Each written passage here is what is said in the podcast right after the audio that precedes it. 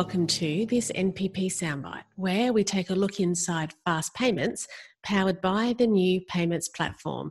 I'm Lisa Linturn. As CEO and co founder of a payments fintech and as chair of FinTech Australia, Simone Joyce is a highly recognised champion for fintechs within the payments industry. In this interview, Simone describes the opportunities the NPP's mandated payment service presents to both her organisation and the broader fintech community. We also discuss some of the challenges to the MPS's effective implementation and how she believes government regulatory framework should adapt to support wider NPP participation. Well, thank you for joining me today, Simone. Pleasure, Lisa. Thank you for having me on. Let's start first with your day job as CEO of Paperplane. For those who may not know who Paperplane is, what do you do? So, we have designed a software system to really change how scheduled payments look for businesses, payers, and payment service providers or banks. When I say scheduled payments, I mean anything from your recurring payment to your gym through to a company that might have pre approved invoices. We might be looking at um, tradespeople who have jobs that they're, um, they're based on deliverables. Um, so there's a whole world of scheduled payments, and really what they are is a payment with a, a future date of processing that's already been approved. So, your website describes Paperplane as a layer cake built for three levels of users. Can you explain those three levels and the benefits your offering brings to them? Yes, of course. So, when we had a look at the problems in um, that scheduled payment land, we realised that each of the participants in the flow of those payments had some issues that needed to be resolved. So, it wasn't just a, oh, we're going to fix this for businesses or, oh, payers need to have this fixed. It was actually a really ecosystem solve that needed to happen. So, the three um, I guess, parties that we looked at or stakeholders in those payments were obviously the payers, the people who are actually making these payments, the businesses who are receiving these payments, and the bank or the payment service provider who was facilitating those payments. And each of those tiers had a specific problem or problems that needed to be solved, but as a holistic view. So, payers, we're looking at lack of transparency, lack of control, and lack of ability to self manage. Businesses, we're looking at failed payments and squeezed cash flow, along with dissatisfied customers or payers at the other end because of those problems down there. And then in the bank and payment service provider land, we were looking at things like disputed payments and friendly fraud and a real inability to make sure that consent to payment had happened and it happened explicitly and was continuing to be um, consented to as the payment agreement progressed. So we, we designed our system to really work for each of those layers and it, it works in that holistic way um, that we set out to do. I do like a, a good cake analogy. So let's talk about an ingredient of that cake, the NPP. How, um, how integral will the NPP be to paper planes work? So the NPP represents a few different things, and looking through that layer lens, it really speaks to different needs of each sector. Having the ability for businesses not just to be paid in real time 24 7, but also to re- receive settlements from a payment service provider in real time 24 7 will be impactful, particularly for those small to micro businesses that really rely on that steady stream of cash flow. For payers, we're looking at the ability to make sure that the payment that they're making is secure uh, it is real time in the sense if they need access to something. So, thinking about scheduled payments for insurances, perhaps, where there is a need to make sure that payment is not in flight during events. So, so there's some some key needs there. Then back up at the the business and payment service provider end, the MPS functionality, which we'll go into soon, it takes what we've been doing for um, just over two years now, which is providing that explicit consent the ongoing management for the payers and the security for the businesses and takes it from um, an external thing that happens outside of the bank and brings it natively into the bank for payers to be able to securely approve and manage their payments. So we're really excited about that for that reason as well. So, obviously, the mandated payment service or MPS is something that's quite anticipated by the industry. What do you think the industry needs to focus on to ensure its effective implementation? That's a really good question. And you are right in saying that it is something that's been highly anticipated and awaited for within industry. I don't think that same case can be made for the, the businesses and the payers that will be using it. I don't think that they're aware that this is coming yet. And I think it's really important to make that point now because when the mandate of payment services does come in, and some of the things that will need to happen to answer your question explicitly is we need to ensure that there's ubiquity of offering so all banks are able to not just receive a mandate for their payers um, there will need to be the ability to send mandates which will require some additional work on um, you know both api sets at banks and the service offering over the top of that. The mps will fundamentally change the dynamic and the expectation of what having a scheduled payment or if you'd like to call it a direct debit agreement uh, how that works and there will be businesses that will be welcoming of the fact that this is a more secure and a more relevant for the future method of gaining consent for a payment. And it also means that your payers can self manage.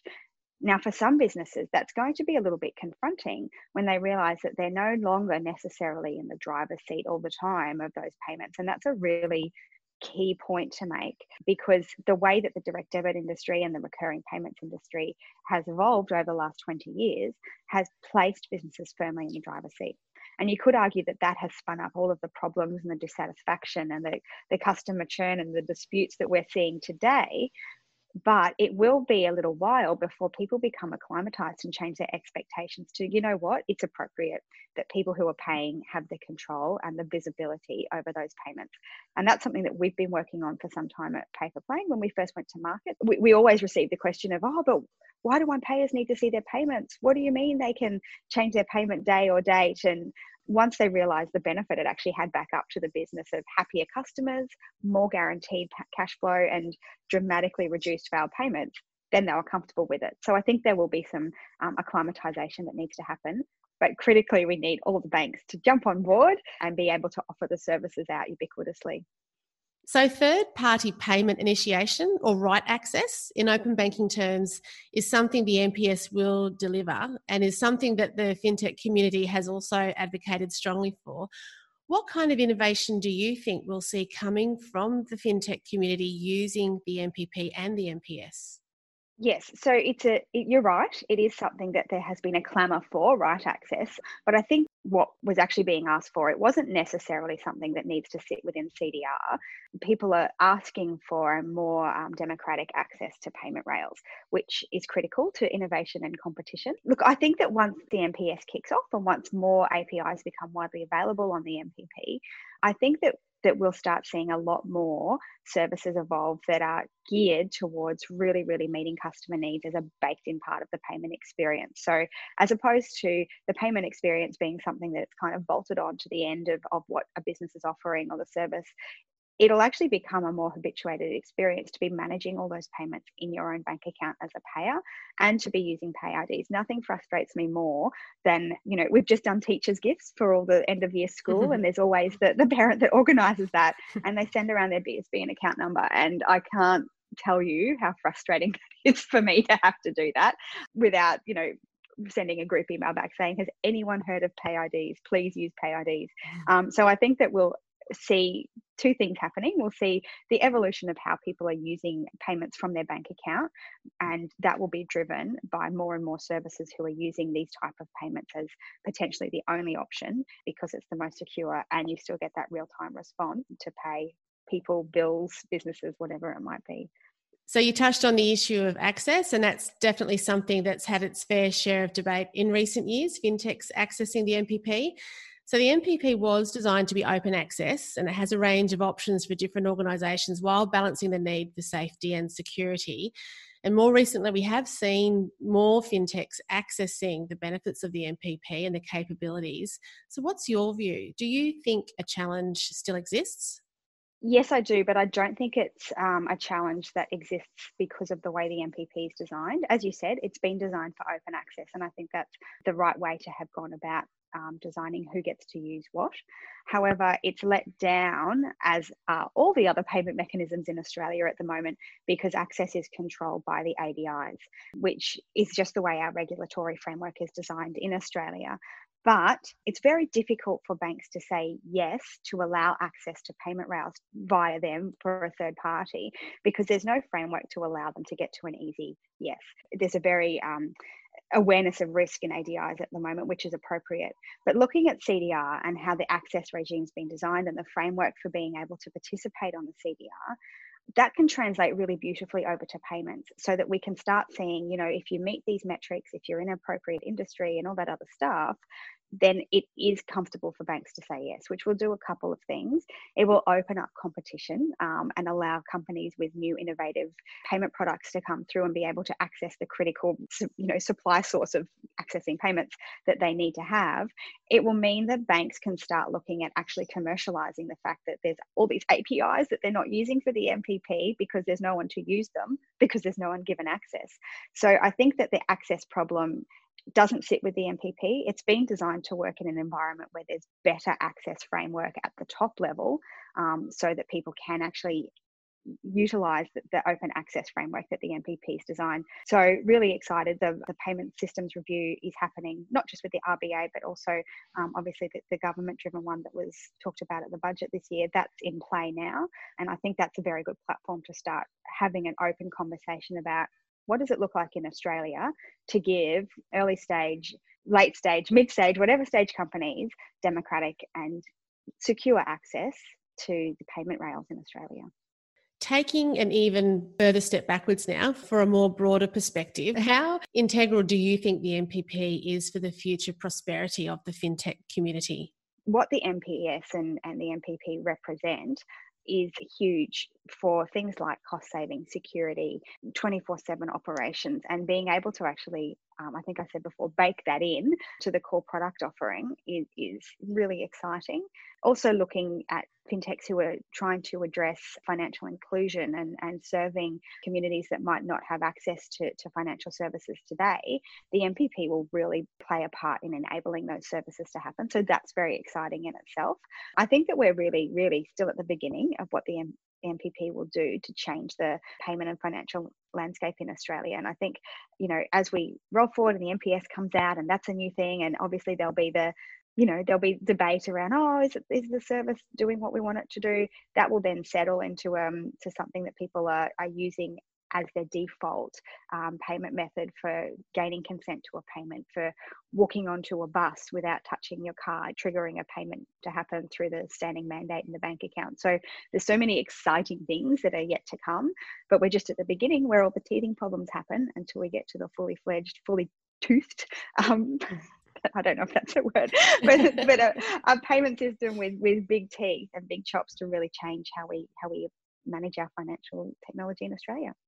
And are there any other opportunities for stronger collaboration, perhaps between NPP Australia and the fintech community? Oh, there always is. Um, certainly, the, the um, FinTech Australia members that that we have a they're always looking for opportunities to um, run faster, which might mean deeper collaboration. It might mean um, more conversations. It might mean the ability to you know spin up a, a very quick open access test for a use case that hasn't yet been thought of. So I, I, think that as we go forward, certainly through 21 and 22, having that deep collaboration and time will, will be good, not only to make sure that the, the roadmap that the NPP set out, which is ambitious and excellent, actually is um, the innovation is happening to support that going out into the market, and that the NPP in turn is receiving feedback to say, you know what, this is where we really see the opportunities um, from our user base, and we'd like to see more evolution for that API, for example. So, yeah, collaboration I think is key. Well, it's been great chatting to you today, Simone, to get two perspectives from you as a CEO of a fintech yourself and also as the uh, chair of FinTech Australia. So, thank you so much for joining me. It was an absolute pleasure, Lisa. Thank you. We always like working with the NPP, both with my Paperplane and my FinTech Australia hat on. So, exciting times ahead.